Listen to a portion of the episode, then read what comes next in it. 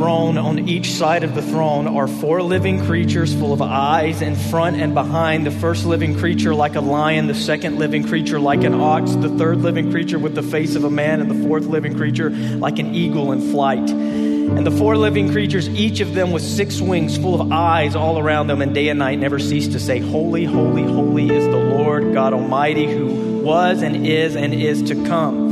And whenever the living creatures give glory and honor and thanks to him who is seated on a throne, who lives forever and ever, the 24 elders fall down before him who is seated on the throne and worship him who lives forever and ever. They cast their crowns before the throne, saying this: "Worthy are you, our Lord and God, to receive glory and honor and power, for you created all things, and by your will they existed and were created."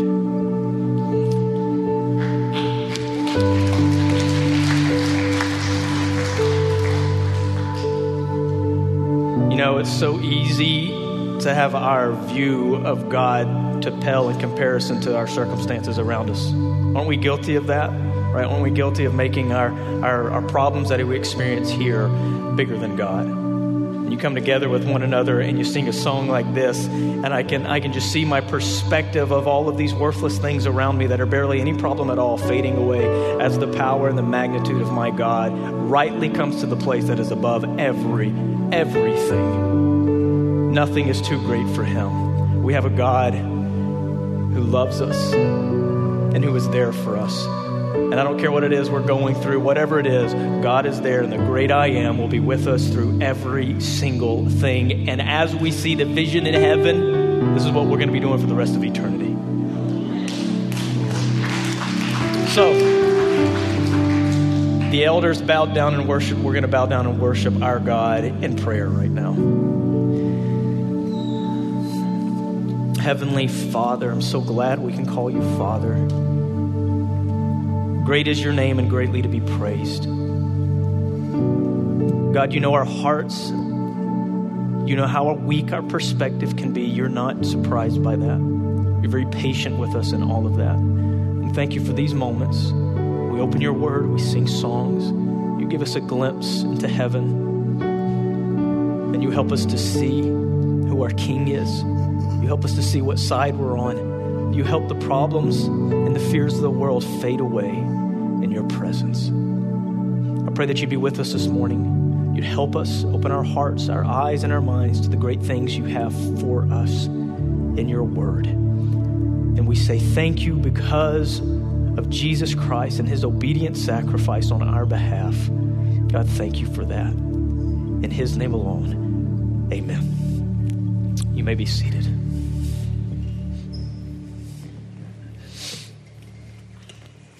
Well, it's Sunday,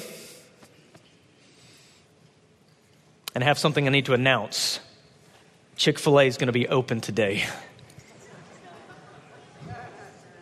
No, listen, Chick-fil-A is going to be open today, and the first 100 people who get there get free Chick-fil-A for life.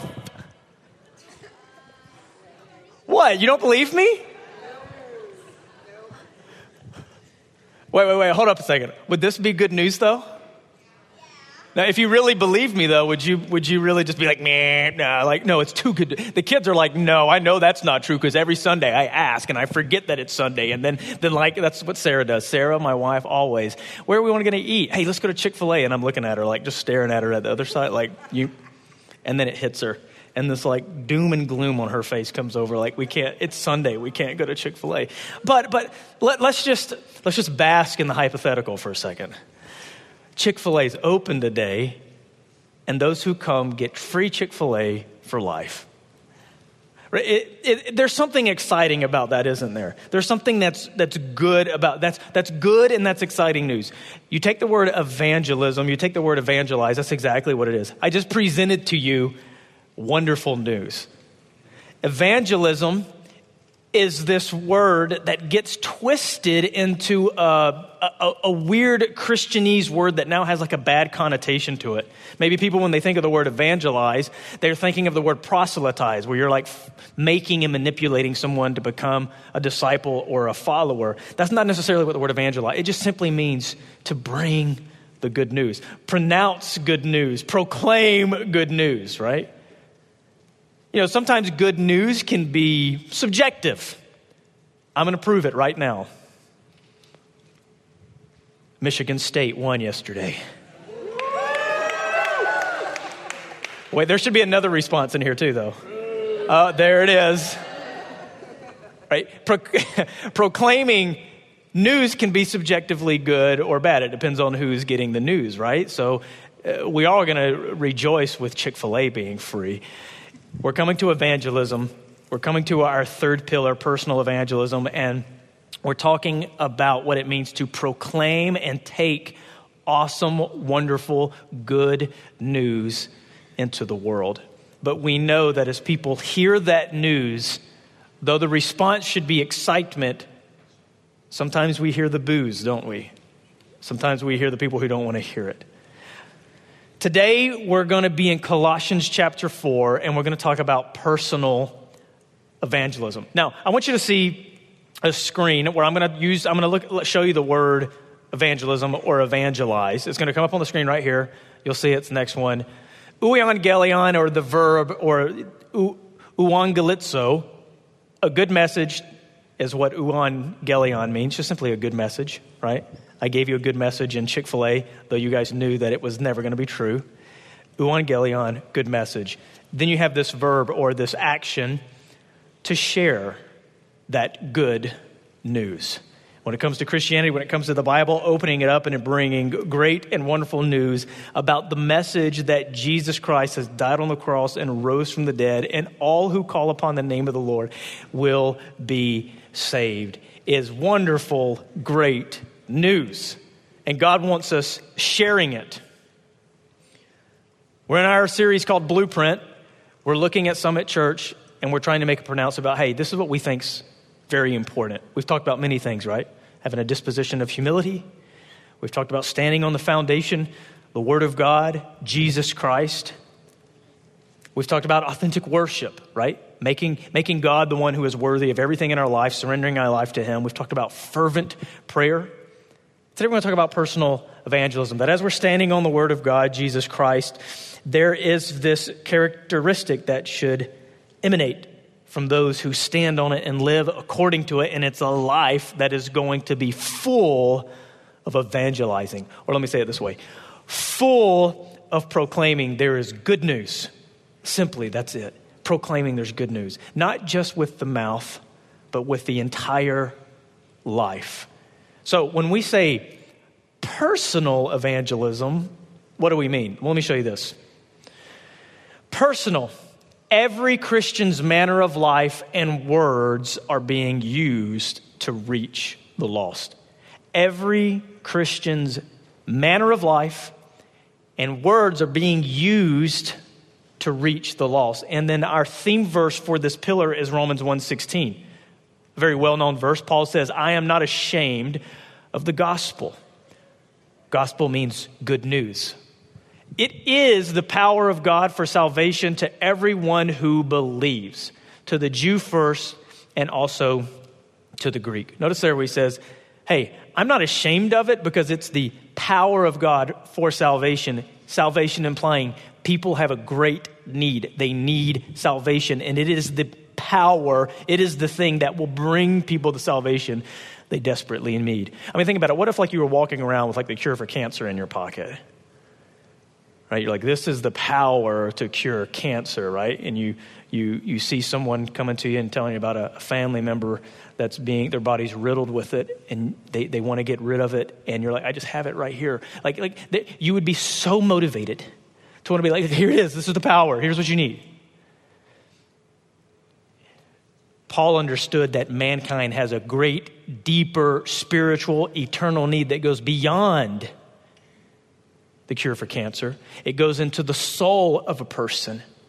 that is on its way to a condemnation, condemned already, on its way to an experience of judgment that will lead to an eternal wrath of God, burning forever and ever in a place called Gehenna, a place called hell, that will be having the wrath of God poured out on disobedient, rebellious, sinful mankind.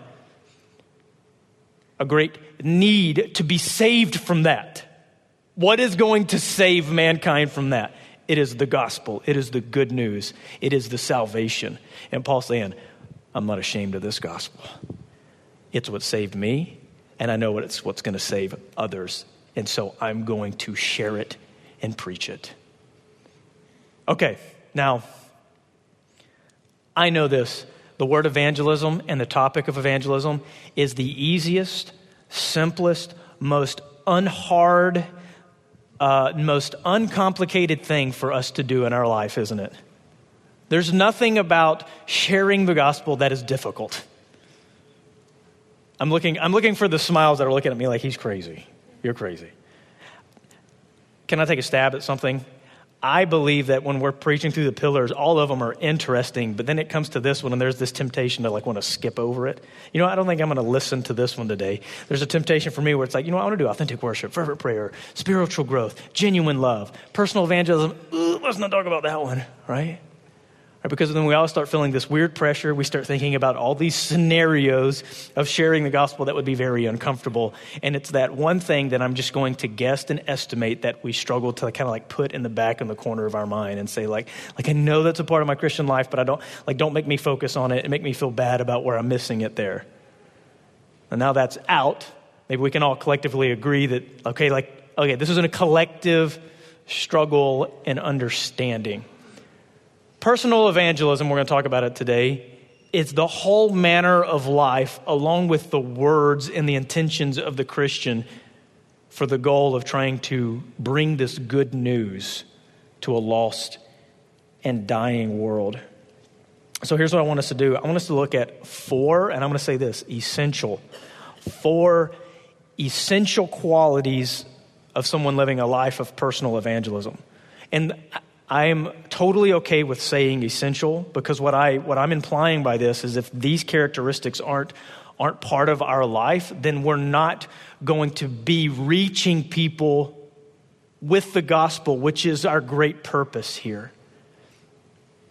Four essential qualities. So we're gonna pay attention to these, and we're gonna look at what it is the Scripture's trying to teach us about what our life needs to look like in order to be salt and light and a witness and a city on a hill to a lost and dying world. All right, let's jump right in. The first thing I want us to see, we're going to be in Colossians chapter 4, but before we get into any of the verses, here's the first essential quality, and I believe it has to start with this. If it doesn't start with this, the rest aren't going to fall in line. This, an eager spirit within the person. First quality of evangelism, personal evangelism in an individual's life is that there exists within the person, the soul and the attitude of a person, of an eager spirit to want to evangelize. It has to start there. You're going to see in these verses the spirit of Paul, and it's going to be very clear. Paul was very eager and motivated to want to share the gospel. So let's together, we're doing this together, stop and look at your own heart. Do I see within me an eagerness to want to see others experience the gospel through my life? An eagerness, a motivation, an excitement there. Is that there? Or is there something else there? I think there's this. Within us, and here gauge yourself, there's one of three things. When it comes to evangelism, when it comes to taking the mission of the Lord to take the gospel out into the world and make disciples, one of three things are existing in our hearts. Either one, we just totally ignore it. There's apathy there. I don't even care about this. Totally ignore it. Two, totally avoid it. I know it's important. I know it's a part of it, but I spend most of my time distracting myself from the very fact that this is a responsibility over my life. Ignoring it, avoiding it, and the only one I can think of is seeking it, embodying this eager spirit, looking to God and asking and wanting to have within me a desire to want to be used by God for the sake of the gospel. The third one's where we all should be, but I know that maybe somewhere we bounce in between the first and the second. The first one's really hard to come out of because we feel our life like, I just don't care. I hope none of you are there. None of us are there. I just don't care. That's not a good sign. I think it's more realistic to expect the believer to struggle with avoiding the responsibility, knowing it's important, knowing it should be a responsibility, but avoiding it. All right, are we checking our own hearts? Are we there? Our goal is to get to seeking it. First and foremost, quality of the heart is an eager spirit to reach the world with the gospel. I want to give you three things. Three things that as we're sitting here and you're like, you know what? Immediately, as soon as you say eager spirit, I know that's not me, but I want to have an eager spirit.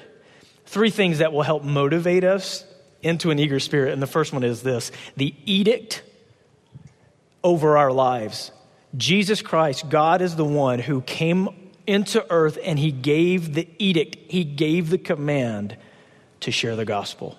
There is this call from the King and this mandate over our life that says each and every person is responsible to go out into all the world and preach the good news of Jesus. The command should be motivating, right? But there's not just a command there. How about this? There's also something else in our life that can motivate us and bring us into that place where we have an eager spirit, not an apathetic one or one that's running from it. So the edict that God gave, but then this, our own empathy. Think about this. Think about what God has done for you, what he's done for us. Think about the time when God met you, how you experienced it, who you experienced it from, what mouth you heard it from, when the gospel started invading your life and God through the Holy Spirit started drawing you to him, right? And you felt the pull on your life and then God started awakening your mind and your eyes to the reality of the joy and the goodness and the purpose that's in Jesus Christ and nothing else. And how good it was and how good it is to experience the mercy of the Lord that's new every single morning. To know that as we read from 1 Peter that our salvation has an inheritance that's in heaven, kept for us, being guarded by God's power through faith, reserved in heaven for you. And the goodness of having your sins forgiven, cast as far as the east is from the west. Not covered, not God just like, you know, I'm gonna deal with this, but like totally 100% forgiven. Jesus Christ dying on the cross, becoming sin, a punishment for sin, so that we might become the righteousness of God. A free gift of God that says, hey, here it is, take it, it's free. I've done the work for you, the work that you couldn't do. You were in a lost and helpless state, and here it is. I'm giving it to you because, why? Of my great love for you. Look at what I've done for you. Right? Well, what's motivating this eager spirit that I need to have? One, the command of God. I feel this burning, urgent command of God over my life, this edict that says, go into the world and preach the gospel. But it's not just the edict that's motivating this eager spirit. It's also the empathy. It's also the realization of what I have, I want others to experience, right? Man, you try that number two spicy chicken sandwich. I take the pickle off, man. I want others to experience it. I'm like shoving it in their mouth. Like, it's so good. Try it. I got no problem doing that, right? Got no problem talking about things that I love and that's exciting for me, which is the third thing that helps motivate an eager spirit, is the excitement that comes along with the gospel, right? So one, the excitement of sharing the gospel with someone and seeing it begin to land, even if it doesn't sprout, knowing that I'm doing my job of spreading the seed, right? God's going to come along and water. He's going to give the increase, but I have this duty to cast the seed onto the soil. Knowing that God knows whose are his and his sheep hear his voice, and that scattering the seed, it will hit good soil and it will sprout. I may not see it, but I know that the seed is landing on soil and there's excitement there, right? Maybe you've never experienced it. I'll tell you this. Your soul will connect with this great cosmic purpose and things will start to make sense. that nihilism that you struggle with, that existential crisis that you're going through fades away in the light of the purpose of human beings and their great cosmic purpose of sharing the gospel. Wow, this fits. This makes sense. This is exciting. I'm doing what I'm supposed to be doing, and this is what I'm here for. I'm not questioning who I am and why I exist. This is it.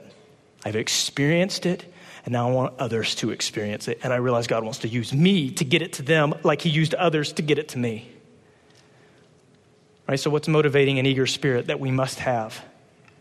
A command from the King of heaven who created the heavens and the earth, an empathy for others who are in a lost state that we once were, and then excitement. Not only the excitement of seeing someone hear and respond and the seed begin to land, but the excitement of the message itself. I mean, we can get excited, right? We can get excited about temporal things here. We can get excited about things that like we can all relate to on a human level that are temporary, but then fade away. Like we know what it's like to get excited, but when you think about the gospel message, what is it about the good news of God and the scripture that's boring and unexcitement? I can't find it.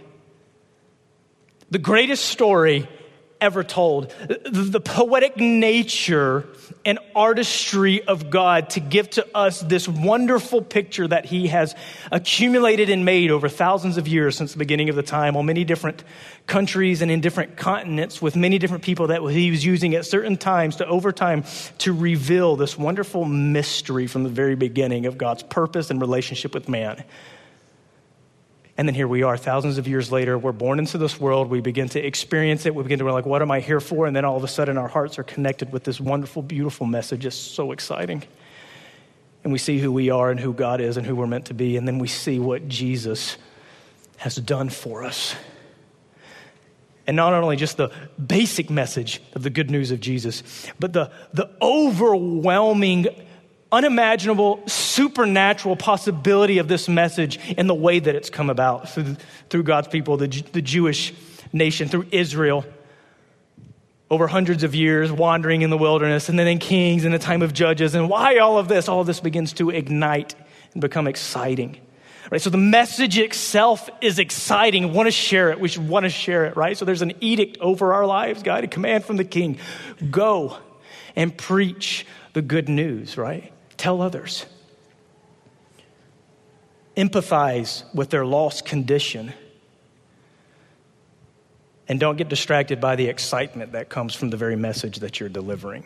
There's great fulfillment and purpose and wonder in what God's calling us to do. So, as we're talking about essential qualities for a life that would exude personal evangelism, it has to start with an eager spirit. And I would encourage us all then together collectively be like, you know what, I want God, I want an eager spirit. I can see where I'm avoiding it, ignoring it. I want to be seeking it. God, help me have this eager spirit that needs to well up in me, that will motivate me to action. Because we can make a lot of excuses not to let this be a driving motivator of our life, right? We're talking about personal evangelism. We're not talking about friendship evangelism necessarily. Like, so you see these passive forms of evangelism, or then you see this overemphasis on just an active go Friday night, knock on doors, pass out tracts. When we say personal evangelism, it's more than a tract, a sermon, or invitation. It is the interaction with a neighbor as you pull up on the driveway, the 30 minutes on that train beside a stranger, the conversations you have with your stylist as you're getting your hair done, the parent-teacher meetings, the attitude of the officer when he's pulled you over, every aisle of the grocery store, the response to your toddler when they've written all over the walls, or the response to your teenager when they've just punched through the walls. Preaching and proclaiming the gospel is more than speech. It's behavior, attitude, fruit, facial expressions, responses, and everything that the world hears and sees from our lives. It is 100%, 24/7, personal all the time. Active and passive evangelism needs to be the mission of our life. Which, by the way, if you've ever been on a mission trip, you ever experienced this where it's like, super easy to share the gospel, like in a super overt way when you're on a missions trip. Anybody know what I'm talking about? Shake, if you know what I'm talking about, you've experienced like that. Shake your head. I want to see. Okay, a few people. If you haven't experienced that, know that if you were to go on a missions trip, something happens to where it's like, wow, we're here and I'm saying and I'm doing things and presenting the gospel in a way that I've never experienced, with boldness that I've never experienced. But then we come back home and then we start wondering, why is it so hard to do what I did there here? Well, there's many different reasons, but maybe it should start with this. One, you've gone on a mission where the mission is clear and you know why you're there and what there is to get done within a certain amount of time. And that exposes that our life then that we come back to and integrate back into has never been a mission. It's never been intentionally looked at every single day of my life as a part of that mission. It should be no different. Intentional, my life and my words and my interactions and my jobs and every experience and every opportunity is part of the mission and helping me accomplish the mission that I say is over my life. And now my life will be the mission for God, the Great Commission, to take it out into the world. And so now I'm ready and I'm willing and I'm eager. God, use me.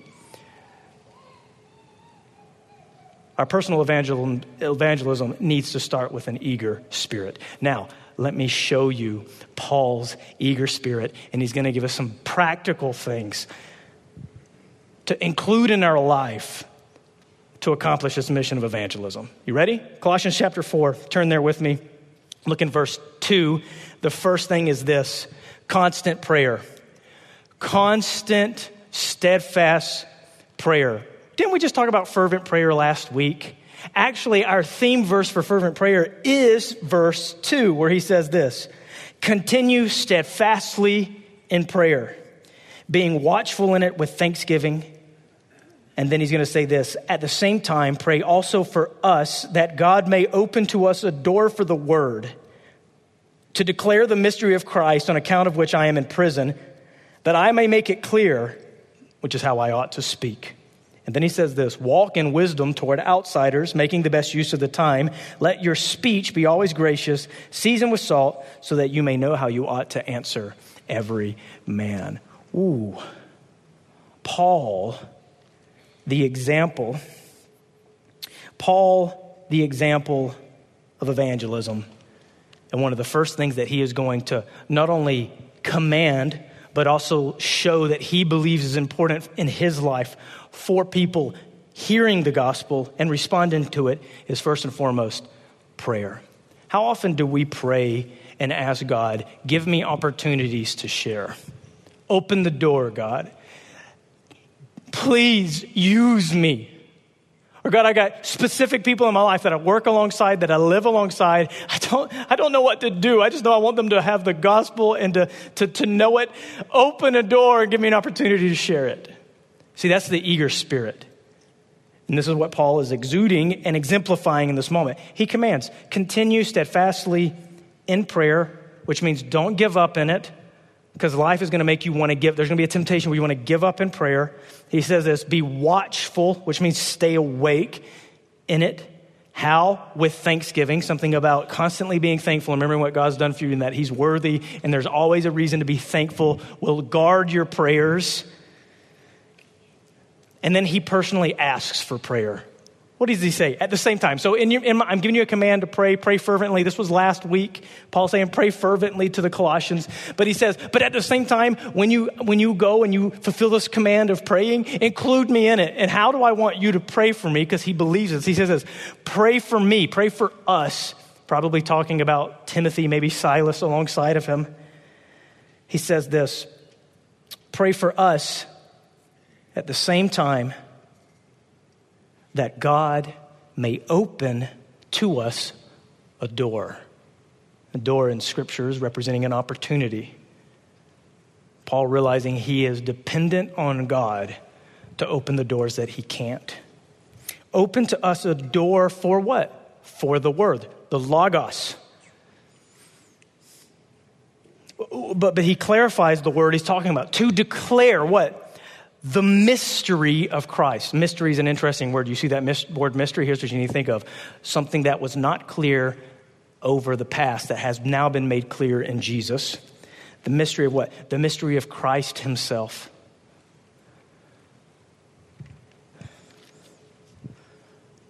Jesus, Jesus, Jesus, there's just something about that name, right? Master, Savior, Jesus, let all heaven and earth proclaim. Something about Jesus. Something about Jesus Christ that is different than all others. The mystery of Christ being the way, the truth, and the life. Jesus is what you're looking for. Jesus is why you exist. Jesus explains who you are. Jesus is what your soul is longing for. Whatever every other experience of life, what every effort and anticipation of the weekend to try to experience some type of euphoric pleasure and joy is wrapped up in, it's Jesus. And Paul's saying, I want people to know this. And he's in prison because he's been preaching the gospel. Now he's in prison for it. And he realized that his hands are tied and he can't go out freely and just like expel the gospel as freely as he would like to. So he knows he's dependent now on God to open the doors for him. So he prays.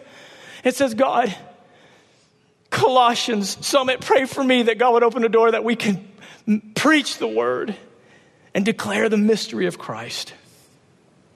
Look what he says here.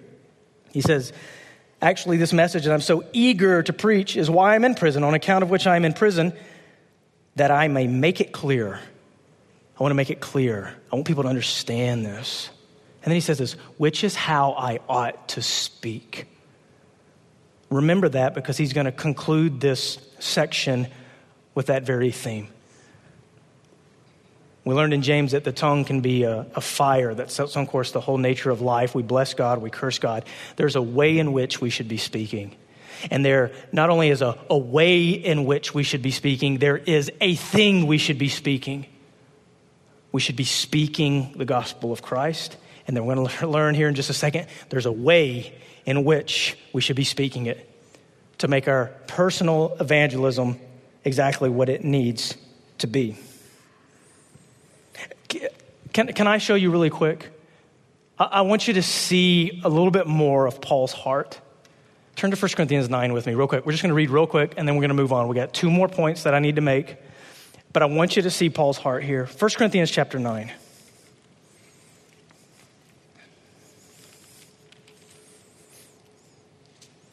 just going to lead us into our next point, because we're going to talk about the manner of life and how our behavior, our conduct, how we live our life, what we choose to do and how we choose to live it is very integral to preaching the gospel, because people are listening, people are watching. 1 Corinthians 9, verse 15, look what Paul says. Paul says, I have made no use of any of these rights, talking about the freedom and the rights that he has in Jesus, being free from the law and now under faith, not held by any condemnation of the law. He has freedom, but look at his attitude. I've made no use of any of these rights, nor am I writing these things to secure any such provision, for I would rather die than have anyone deprive me of my ground for boasting, particularly that he's suffering for Jesus. Look what he says here in verse 16. For if I preach the gospel, that gives me no ground for boasting, for necessity is laid upon me. Woe to me if I do not preach the gospel. But then he says this, verse 17, for if I do this of my own will, I have a reward. Making the point like, man, if I'm motivated and I do this because I want to and I'm excited about it, there's a reward in that. But look what he says, even if I'm not motivated and excited to bring this message, he says this,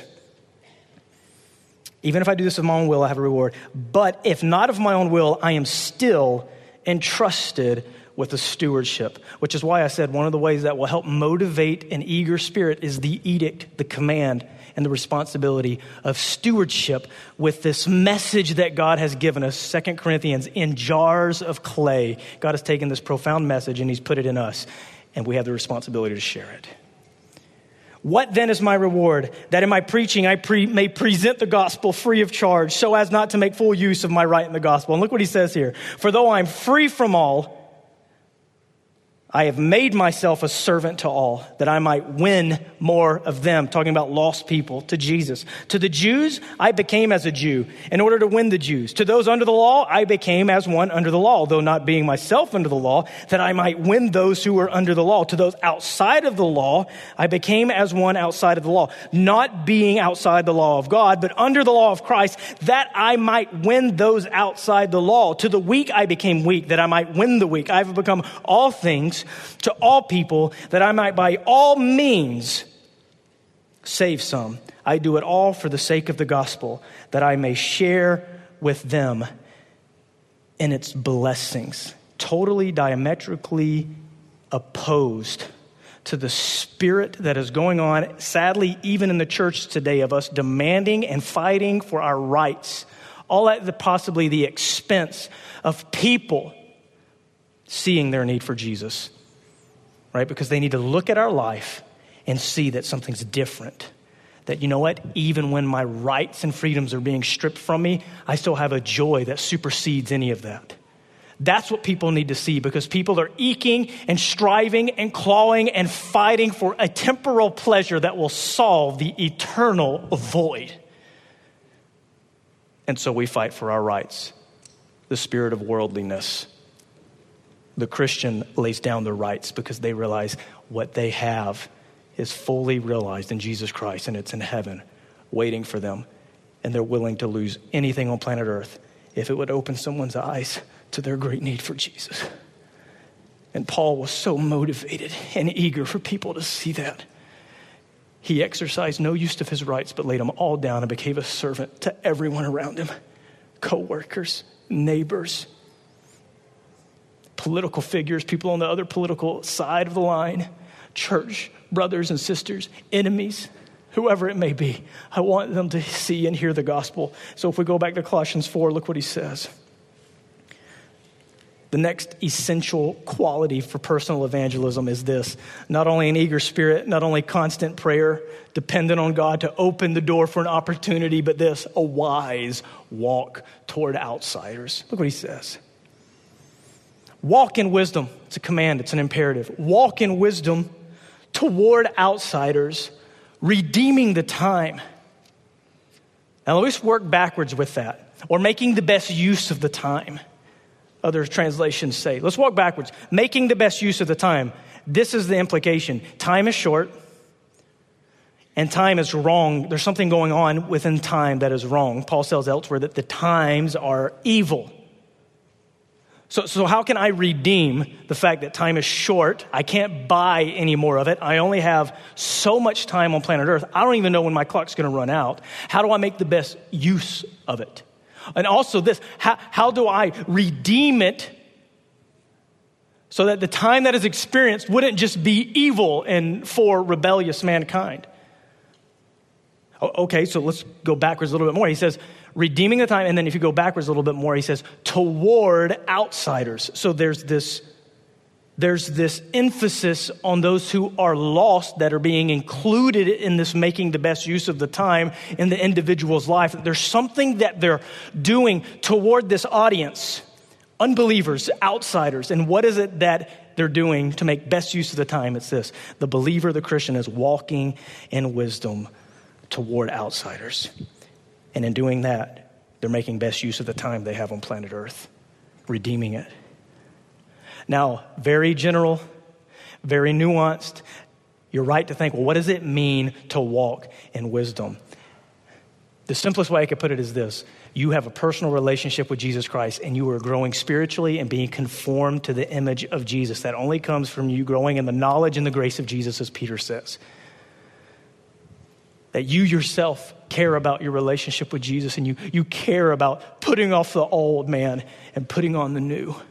And you care about being salt and light here on this earth. And your mind is in this constant readiness and this preparedness, and it's constantly understanding and knowing that my life today is not about I'm just going to go into work, I'm going to clock out and unclock out and think about what I'm going to have for dinner. It's so much deeper and more profound from that, and the smallest little experiences are a part of this great cosmic purpose of helping people see Jesus. So when I'm clocking into work today, or when I'm going out into the grocery store, people are watching, outsiders are watching. God has purposefully put certain unbelievers around me in my life so they can see my life. And so I'm going to live not only with an eager spirit and constantly praying for opportunities, but I'm going to take those opportunities. I'm going to make sure that people see that Jesus is real, because when they see me, they see that Jesus is real. And so my behavior matters. That's why it's a problem to relegate your evangelism to like something that the church does collectively on a Friday night, and I go and do it, and the rest of the week I feel better that I did my part. No, your whole life is personal evangelism. The whole life is it, because we realize the whole life is a mission. And I'm praying and asking for God to give me opportunities.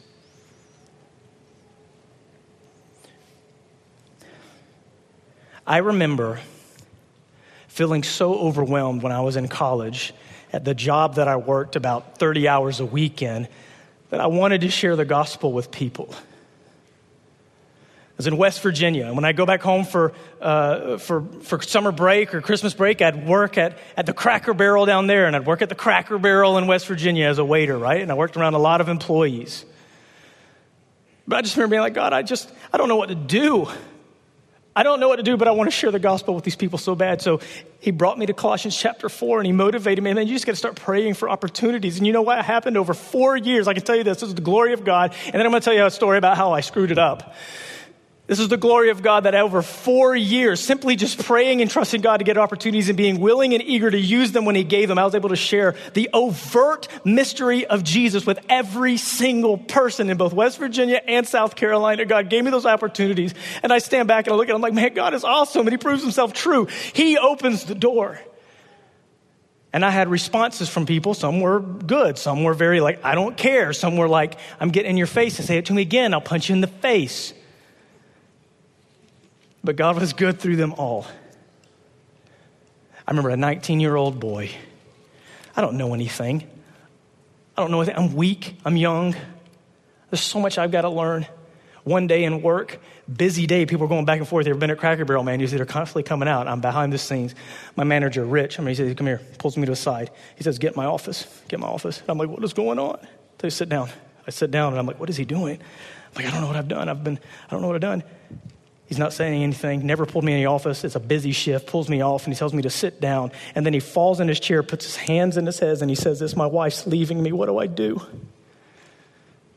In the moment, I'm like, why is he telling me this? I'm a 19-year-old boy. And then the Spirit of God said, you know exactly why he's telling you this, because you've been salt and light this whole time to him, and you've been praying for opportunities to share the gospel. Here it is, share the gospel. I said, well, I'm not married. I don't know what you should do. But here's what I do know. And with open ears, as he looked at me with the tears in his eye, I could share the gospel the whole time. I remember one time, the cook behind, who I never was able to have any time alone with. I'm like, God, I want to share the gospel with him, but I don't know how to. He's always behind cooking. There's no opportunity. Please give me an opportunity. It was like that week. I get a shoulder tap late at night, and he's like, man, I don't have a ride. You take me home? That dude's never asked me for a ride. But you know what God was saying in the back of my mind? You better take this opportunity. And so we do. We talked about the gospel the whole time through. Not because there's something brave or bold within me. I was terrified, but it's the goodness of God to make my life. Remember one time, and here's the bad story. So I want you to not leave thinking that Jasper's good. I want you to see how God can use us, but also see where we mess it up and God's merciful. Got to work real early, 6:00 in the morning. I was doing my normal prayer. God, give me an opportunity to share the gospel.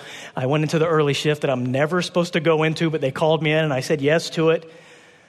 I get my pancakes and I go in early enough so I can sit there and eat my beautiful, wonderful pancakes.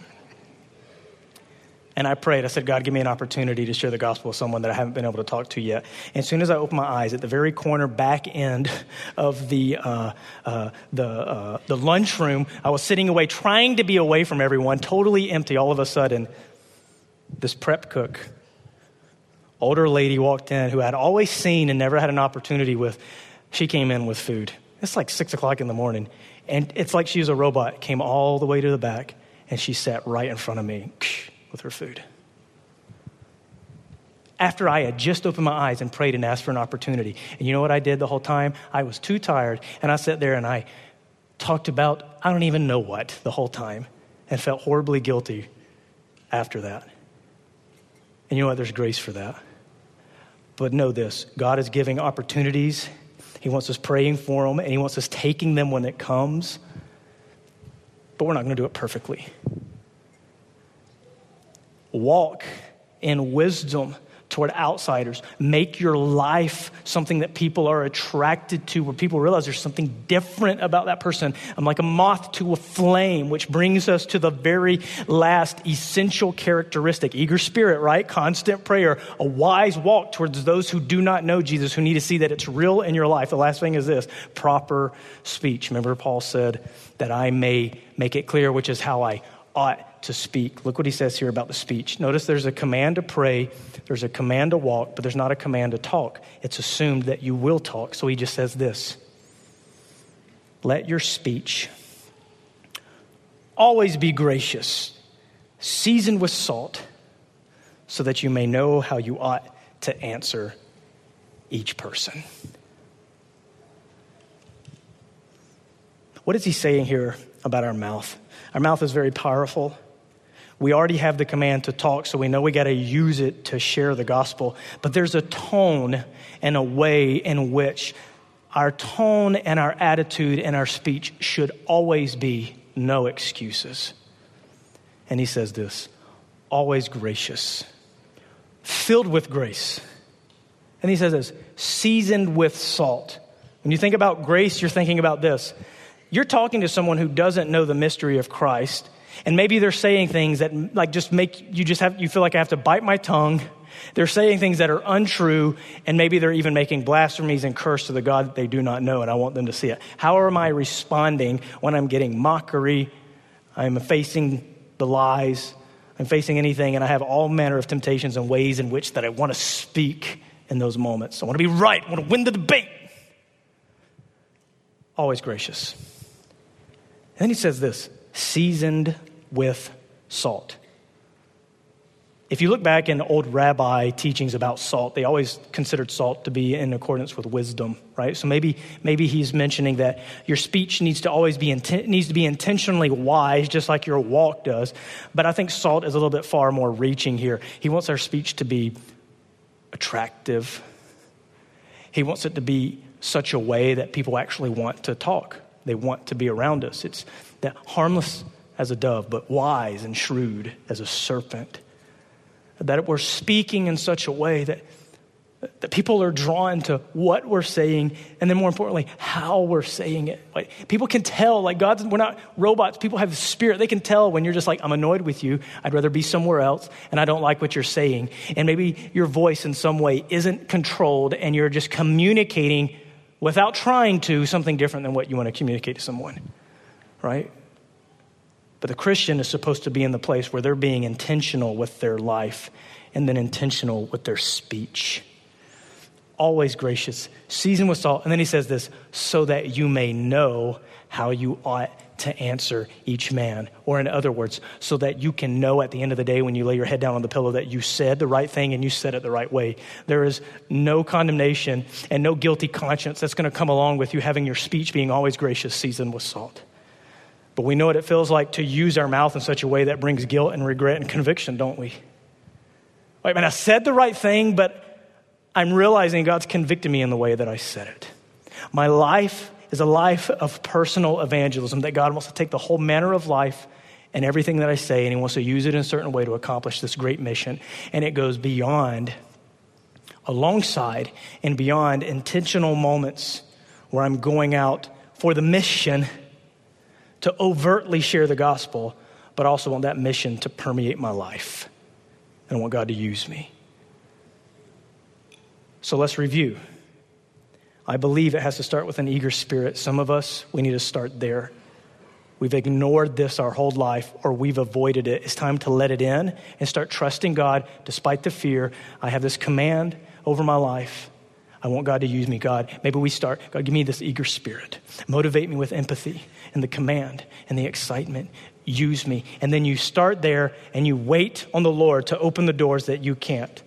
And you begin praying constantly for the people around you, trusting God to give you the opportunities, trusting God to open the doors, trusting that the Spirit's going to work on your heart when the door opens and he's going to give you the words. You just trust God. You pray, you desire, you stay ready, and you're willing, and you live your life in that constant readiness. Like Peter says, be ready always to give a defense to the person who asks you for the reason of the hope that's in you. But then Peter says this, yet do it with gentleness and patience.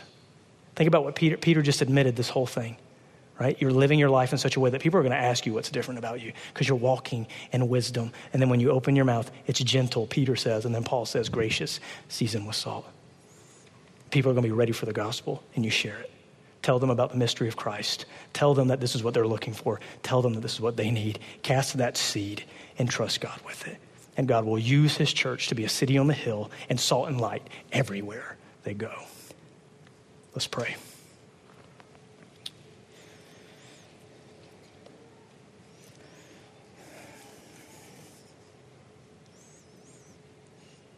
Father,